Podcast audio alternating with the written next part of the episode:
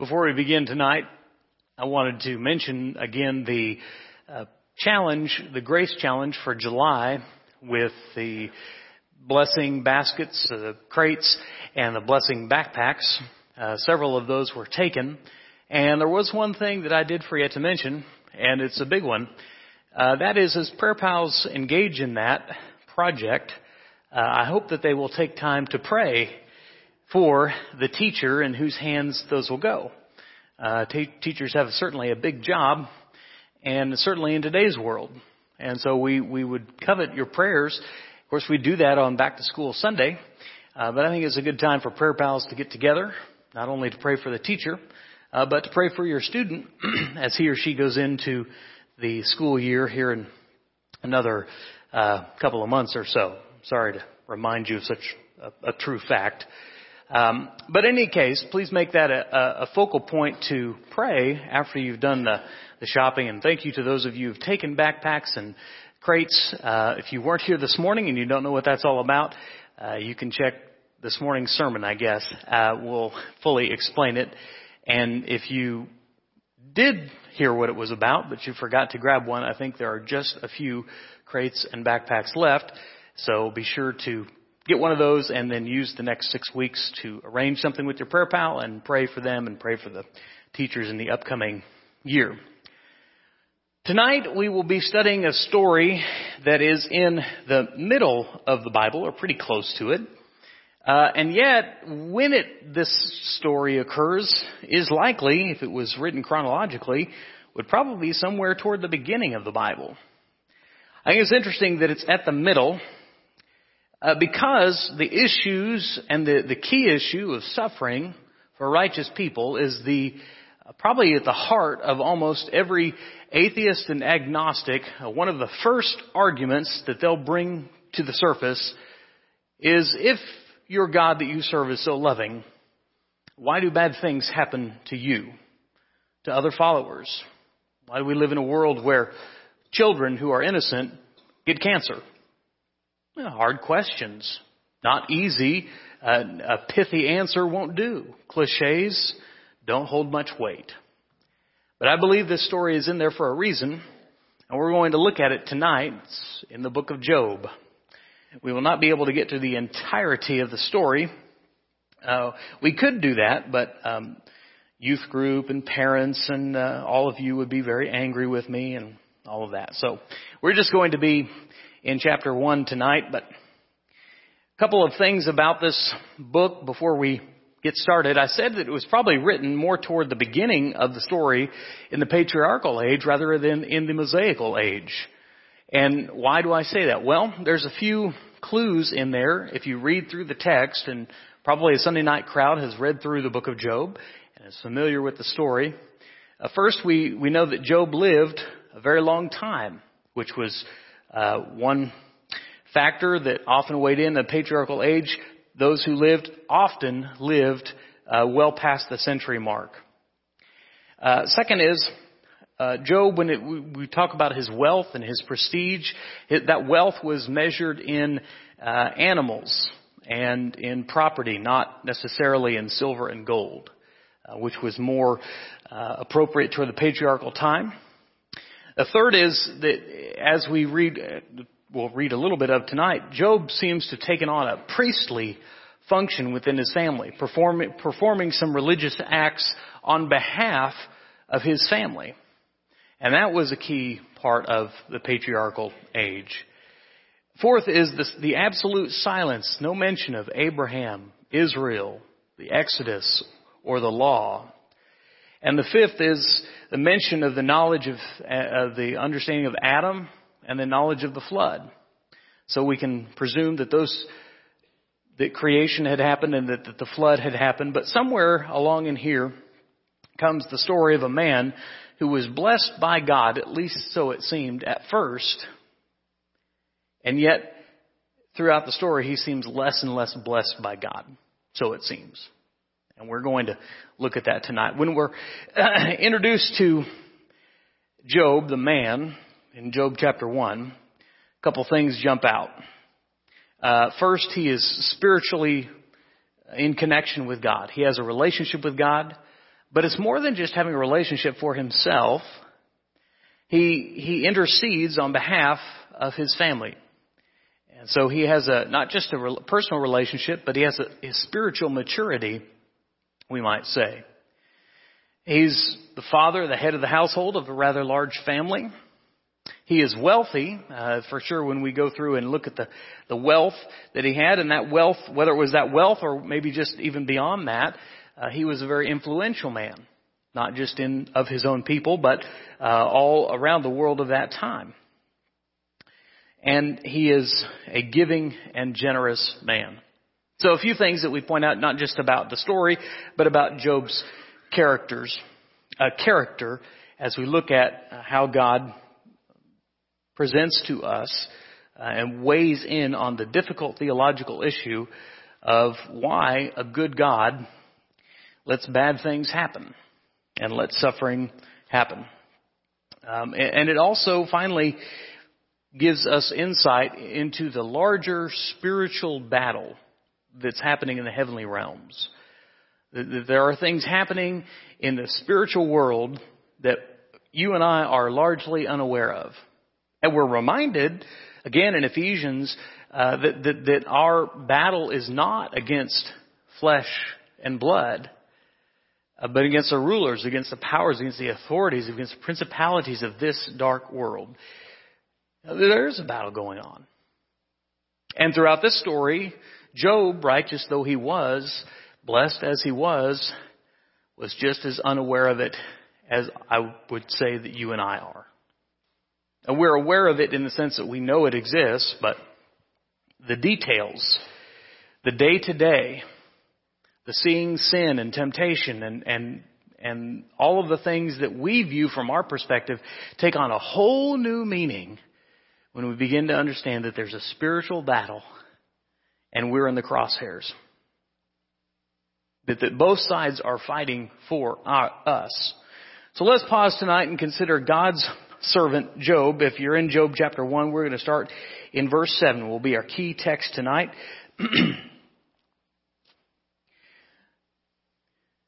One day the angels came to present themselves before the Lord, and Satan also came with him.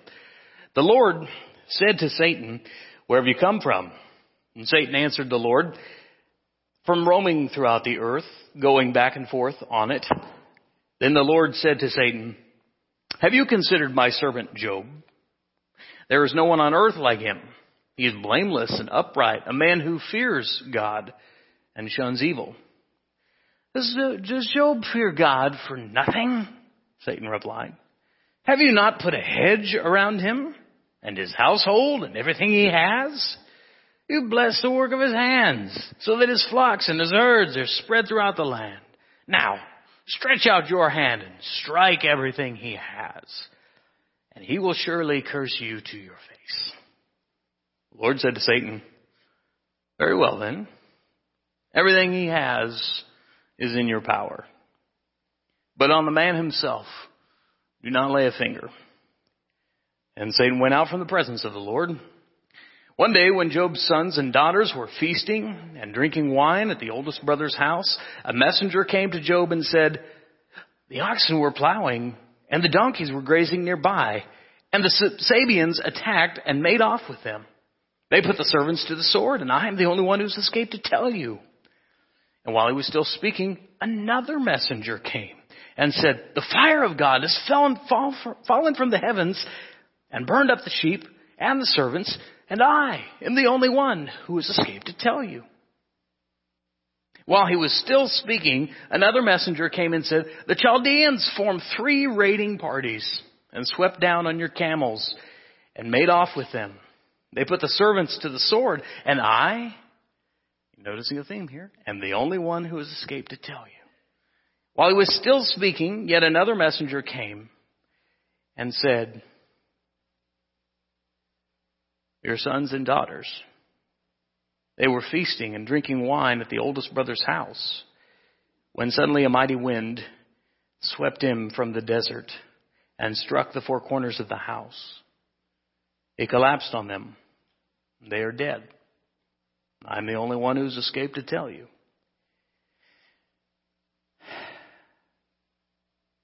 at this. Job got up and tore his robe and shaved his head. Then he fell to the ground in worship and said, Naked I came from my mother's womb, and naked I will depart. The Lord gave, and the Lord has taken away. May the name of the Lord be praised. In all this, Job did not sin by charging God with wrongdoing. The first thing, of course, we notice about Job is that Job did everything right. You ever know one of those people? And not maybe in the Jobian sense, but you just know those people that they, they just is the 4.0 student. They, they were, whatever sport they were in, they were the star. Uh, the teachers loved them. They were the most popular uh, uh, in every respect. Uh, they go on to college. Uh, they get a degree. They they they do very well. They go into business for themselves. They're very successful. And they just seemingly do not ever have anything go wrong. Job was right in the in the better sense. He he never made a mistake in the godly sense. God said of himself, uh, of, of not of himself, of Job, there is no one on earth like him. He is blameless and upright, a man who fears God and shuns evil. Now, presumably, Job never heard this confession of God of himself, uh, of Job. But can you imagine what an honor it would be to be described in such a way? There is no one on earth like him. He always does what's right. He's just asking, you know, I've given these human beings free will, and certainly some of them have uh, abused it and broken my heart and sinned and done what you've wanted. But you haven't stopped to consider my servant Job, have you?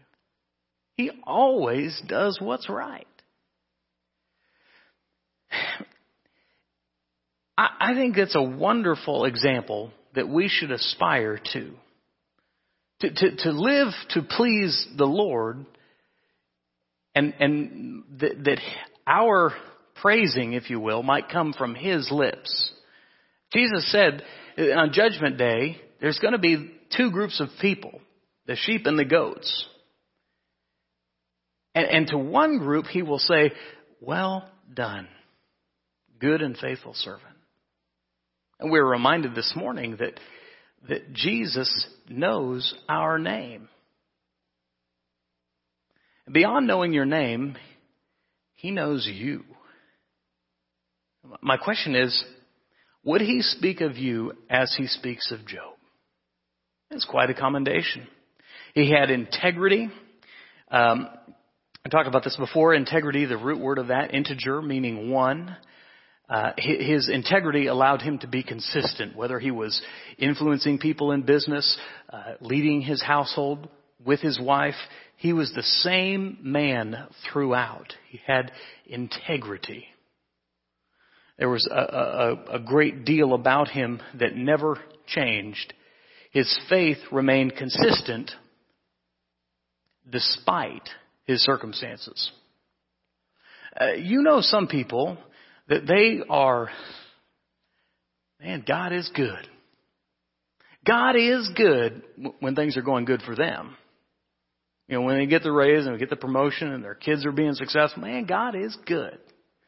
I'm not, I'm not blaming these people. I'm just saying, Job was the one who said God is good even when he lost everything. That's integrity. His praise of God did not depend on him, uh, his position. Job was wealthy. Verses 1 through 3 says this, which is, we, we did not read this part. So if you're following along, you want to go back to 1 through 3. The man was blameless and upright. He feared God and shunned evil. He had seven sons and three daughters. He owned 7,000 sheep, 3,000 camels, 500 yoke of oxen, 500 donkeys, and had a large number of servants. He was the greatest man among all the people of the East. Uh, he was known for his success, and as human beings are prone to do, when we see someone who's successful, we, we naturally want to, or if we're wise, we naturally want to seek out that person for wisdom. Because we assume if they've been doing things a certain way, then if we listen to them and talk to them and, and learn what they're doing, how they might do it, we might have the same success. And that's not, that's okay to do. That certainly happened in Joseph's story and other people. So wealth or success, the blessings, those are from God. There's nothing wrong with those at all. Just don't let them become a replacement for God. We understand that. Matthew 6:24, not a verse on Job, but just a, speaking a little bit about success here. Jesus said, "You cannot serve both God and money." Uh, this does not say you cannot have both God and money. Many people of faith have had a, tremendous amount of wealth. Abraham, Job, Joseph, uh, lots of people of faith have had stuff and the stuff, money and the stuff that money buys. Nothing wrong with that. Just don't let it have you.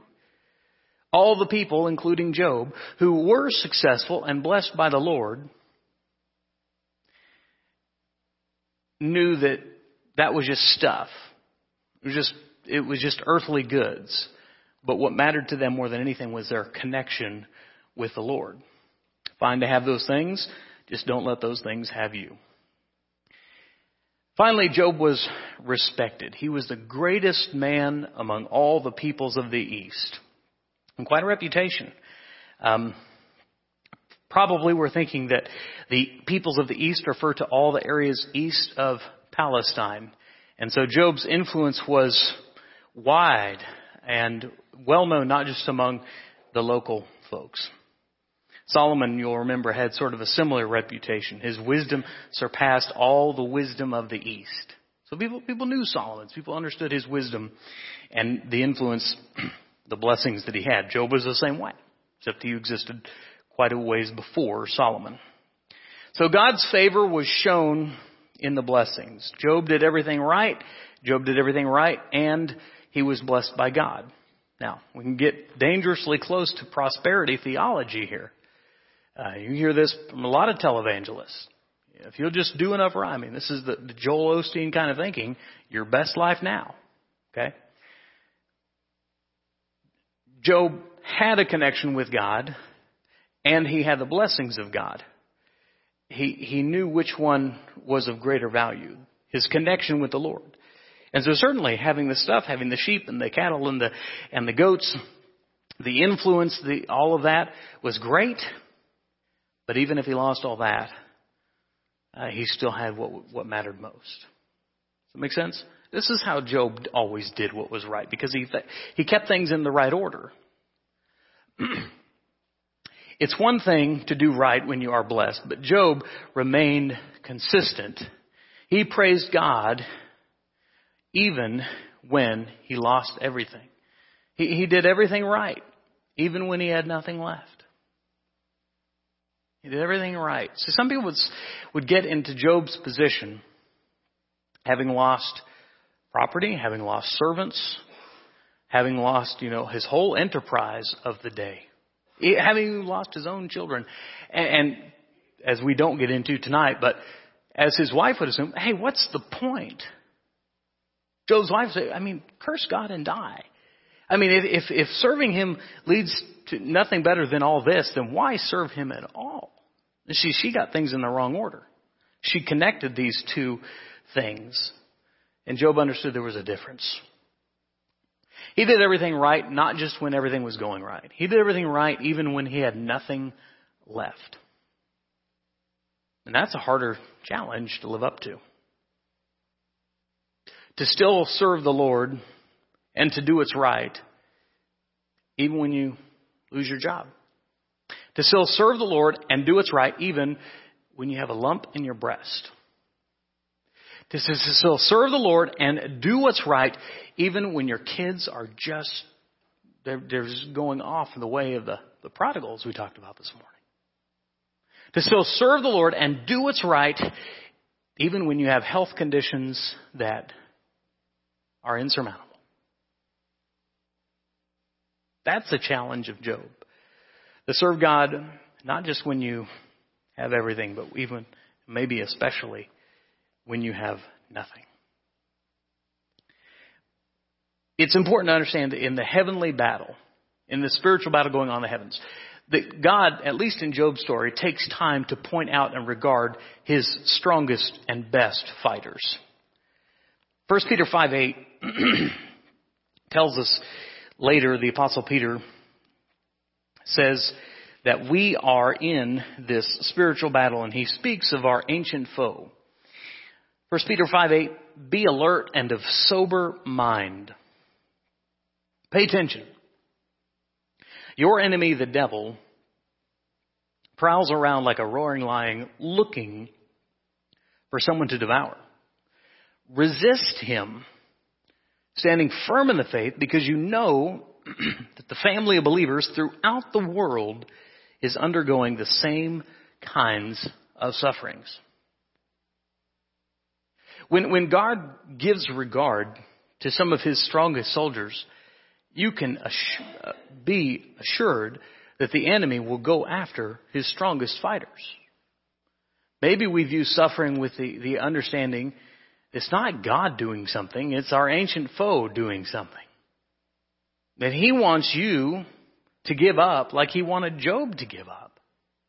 He, he wanted you to throw in the towel like he hoped Job would.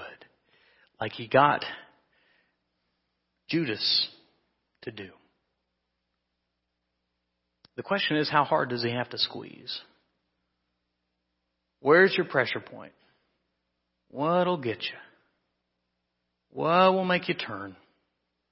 What'll make you question? What'll make you doubt? Satan assumed that God's people are only God's people because of God's blessings. You know, you got the hedge of protection, right? This is where that phrase comes from. You put a hedge around him. I can't touch him. How, how, how in the world is this even a fair fight? You put this protective hedge around him. You give him everything. You bless him. Why on earth wouldn't he? Take the hedge away. Let me at him. Let me at him. Let me have his property. Let me take the stock market and send it down to zero. Eh, see how much faith is in you or in his nest egg. Let me attack his health. Let me see how much he really loves you. Let me attack his children. Sometimes, you know, we set up our children as our idols. Let me go after them. It's a spiritual battle, and, and we got to keep that in mind. The, the, the spiritual battle is the same. The lust of the flesh, the lust of the eyes, the pride of life, the spiritual, the, the, the, battle plan is the same, and it's been applied toward Adam and Eve. It, it, was applied toward Job. It'll be applied toward you. It was applied toward Jesus. It's the same pressure points. Matthew 5, uh, I'm sorry, Matthew 4, verse 8. The temptation of Jesus. Again, the devil took him to a very high mountain. This is the Son of God he made the mountain, didn't just make the mountain, spoke the mountain. He takes him up to this mountain. He shows him all the kingdoms of the world. I don't know. This never makes sense to me. How in the world did he think this would tempt Jesus? It's like me taking Bill Gates and saying, hey, I've got $20. I mean, it just doesn't make sense. The earth is the Lord's and the fullness thereof. I'll give you all these kingdoms. Hey, here's a clue. I already have those kingdoms. The devil showed him a very high mountain, showed him all the kingdoms of the world and their splendor. All this I'll give you if you will bow down and worship me. let me at him. Let me have him. He's a roaring lion seeking whom he may devour. Satan mocks. He mocks God. He mocks us. He, he, he would be your best. Would he be your best fighter if you didn't give him your best? Would he be your best, God? Would Job be your, one of the people you point out if you didn't give him all of that stuff and all those blessings? And God shows his confidence that Job's faith is genuine. This is beautiful. Test him. Test the integrity of it. Test him. Go after him. Isn't that, isn't that wonderful? Sort of puts a different view on, on suffering. As you might, as the early Christians did in the first century, be able to count worthy of suffering for the name.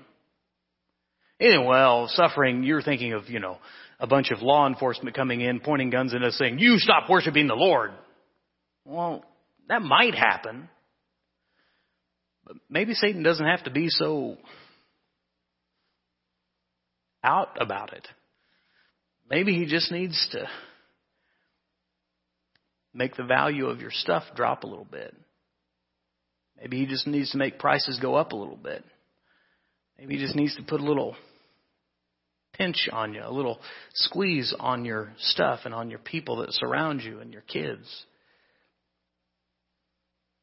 Prove God right.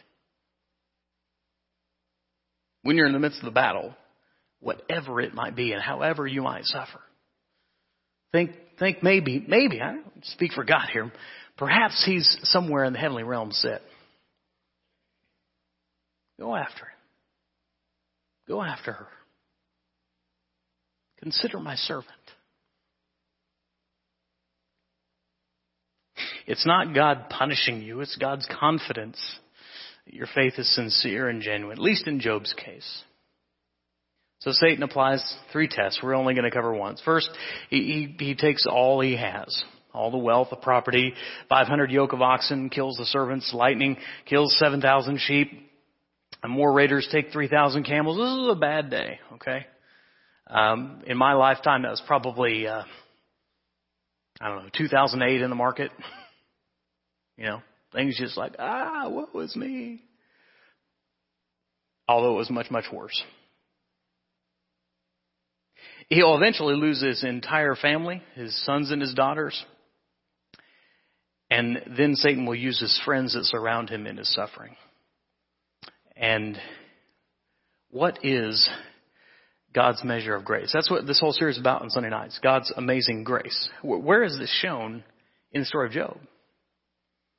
I say it's shown very simply in the, the question that he asked Satan. Have you considered my servant Job? He trusts me no matter what.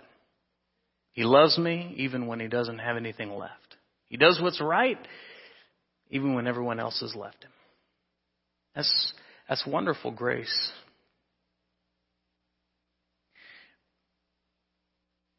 I'm not sure that I'll ask you that you would hope to suffer. But there is a significant difference in the church of today and the church of the first century. And there are lots of differences, but here's one of them. We tend to gradually seek safety and comfort and security from God. And the first century church, when they suffered, when they were persecuted, they praised God. They were, they were just thrilled because they understood Job's story. They understood other stories. That when they suffered, it wasn't God punishing them. It was God having confidence that they would be strong enough to withstand. May we have that view. Please, please don't hear me from a condescending tone because I know I speak to people who've suffered things, hard things that I haven't faced and don't want to imagine facing. I, I just present to you tonight the opportunity to change your perspective when you lose a great deal. In spite of all this, Job would still praise God. He lost it all. The hardest, the hardest one of that for me is losing your, your sons and your daughters. And he had a big family. And he lost them all like that. I mean, no time to say goodbye, no time for farewells. That was a hard loss. It was a hard day. When he shaved his head and he tore his robe, we don't understand that. In the patriarchal age, that was the deepest form of mourning one could show. I mean, he had 10 heartbreaks that day. Satan said, Let me at him. He got pretty close on that one. If you lost a child or lost more than one, you understand. He mourned um, as as those of patriarchal age specifically. We know that Jacob mourned in this way. That he that he shaved his head and he tore his robe, and yet he worshipped. He worshipped in his deepest of grief. The Lord gave, the Lord has taken away. May the name of the Lord be praised. He praised Almighty God when he had lost it all. And if you would have been in a position, and probably few of us have had a position as near as what Job had, but if you've been anything close to it, you understand how much more meaningful and deep and rich your prayer life and your personal devotion and your worship becomes. It is drawing near to the only one you have left. Job realized that all he had was in God's hands, and he remained faithful in spite of the loss. He trusted God's judgment without understanding God's judgment. That's faith. To be able to trust God without understanding God. You know, Proverbs 3, 5, and 6, trust in the Lord with all your heart. Lean not on your own understanding. I know a lot of approach to the word is just to reason it out, to think it through, to logically do, and that's fine. I'm not against using your brain. But just got to understand, sometimes things are going to happen in life that doesn't make sense up here. Does not connect up here. Is beyond your own understanding. Job couldn't reason through this. Neither could his friends. And that's what Satan wanted. He wanted them to get to a point where they didn't understand, and their faith became in their understanding of what God was doing. And we as people of faith got to get past that. That's why it's called faith. Because there's a point at which we don't get to understand. As far as we're told in the entire story, we don't know that Job ever got a full explanation of what God was doing and what was happening in the heavenly realms. I'm not sure that we ever get a full, that, that, that Job certainly ever got a full answer. The answer from God the answer? Where were you when I laid out the foundations of the universe? Where were you when I marked it off? Surely you know. Answer me. And God answered him out of the storm in such a way that God's response was to repent because he understood he had questioned the Almighty God. May we not put our own understanding and our own reason on an idol either. He praised the name of the Lord. Hebrews 12:28 says, "Therefore since we are receiving a kingdom that cannot be shaken, let us be thankful and so worship God acceptably with reverence and awe, for our God is a consuming fire."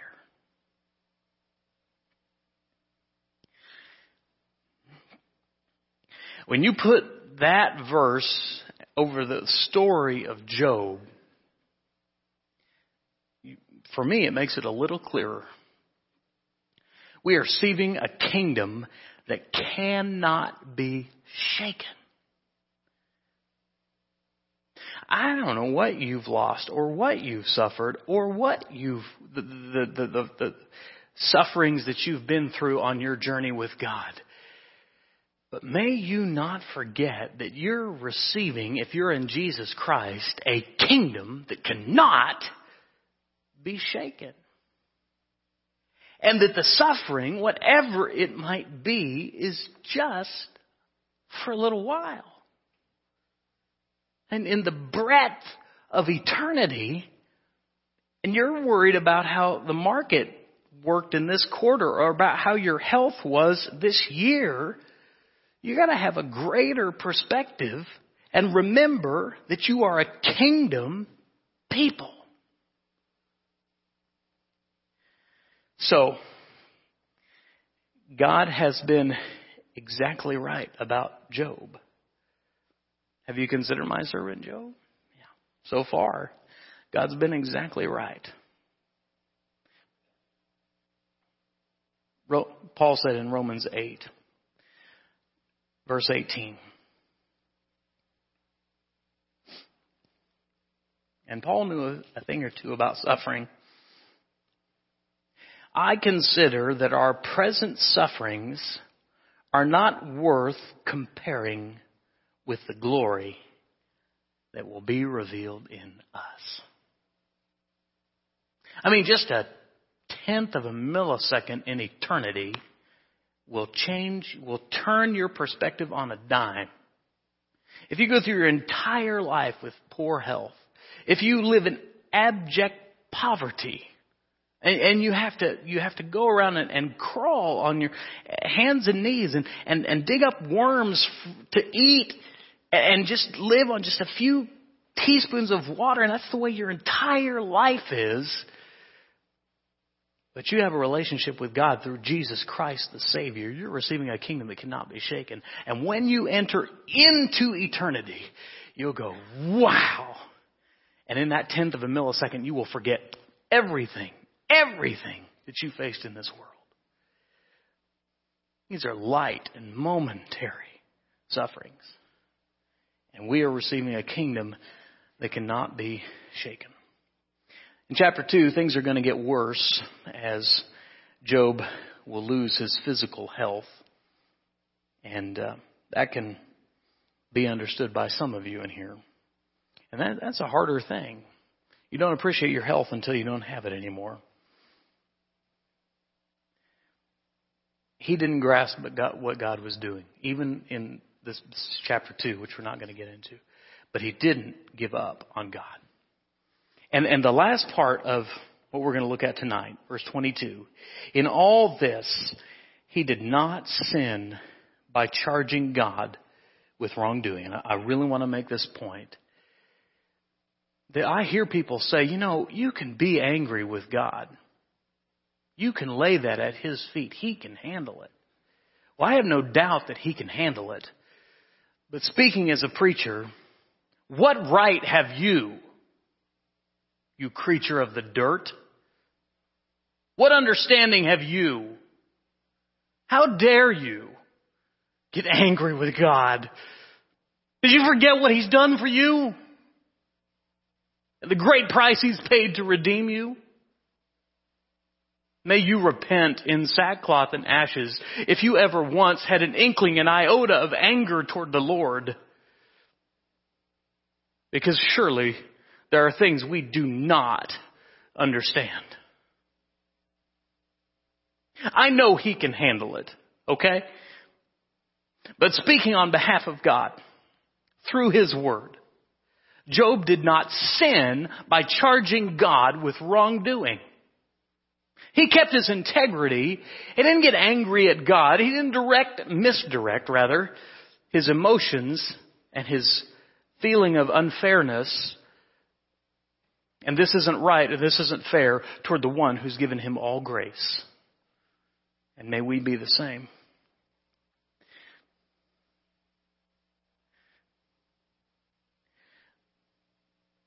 Although we may suffer, few of us will suffer as Job did. May we take this one final takeaway and we'll finish here. May we live for the blesser and not the blessing. We all love the first part of the first chapter. Very few of us want the remainder of chapter one, the rest of chapter two and beyond. Job didn't mind that. He didn't understand it, but he didn't mind it because his connection was to the blesser, not the blessing. Job was, and hear me now, Job is a blessed man the entire way through. From the beginning when he had it all to the rest of the story when he lost it all. But he didn't lose his connection with the Almighty. He didn't charge the only one who had his back with wrongdoing. It's beautiful. It's wonderful. May we have such a faith. And, and what made him blessed was not the blessings, it was, it was his connection to the blessers. Job did not let his externals affect his internals. And I ask you tonight, have you let the externals make you question the internals? Have you let the sufferings make you question your Savior? May I call you gently to repent and acknowledge that surely there are things you do not understand. 1 Peter 5:10 After you have suffered a little while the God of all grace who has called you to his eternal glory in Christ will himself restore, confirm, strengthen and establish you. James 5 10 and 11. Brothers and sisters, as an example of patience in the face of suffering, take the prophets who spoke in the name of the Lord. As you know, we count as blessed those who have persevered. You have heard of Job's perseverance and have seen what the Lord finally brought about. The Lord is full of compassion and mercy. Of course, in Job's story, he got a lot of it back. That's the end of this, the end, the last chapter. But you know what he never got? He never got a full answer of why it happened in the first place. He had to trust the one who brought him there. And he had to trust the one who led him to it that he would see him through it. May we have the same type of faith. The Lord is full of compassionate, of compassion and mercy. Job is the, Jesus is the true and better Job, the truly innocent sufferer who intercedes for and saves his stupid friends from the wrath of God. If you do not know the blesser, tonight I want to call you and invite you to follow him tonight. It's the greatest blessing you'll ever experience in this world. Whether you have everything or whether you lose it all, if you know Christ, you have victory and a kingdom that cannot be shaken. If you don't have him, don't wait one minute longer. You can respond tonight to the gospel invitation to believe, to trust, to obey, to be immersed in the waters of baptism for the forgiveness of your sins and to receive the gift of the Holy Spirit. And if you've taken that plunge, taken the first step, but you've wandered because you've suffered and you've struggled, you've lost a little bit of your faith and you'd like us to pray with you and encourage you and pray for you, we'd be glad to do that. If you have a public need tonight, please come down front. I'll meet you here as together we stand and sing.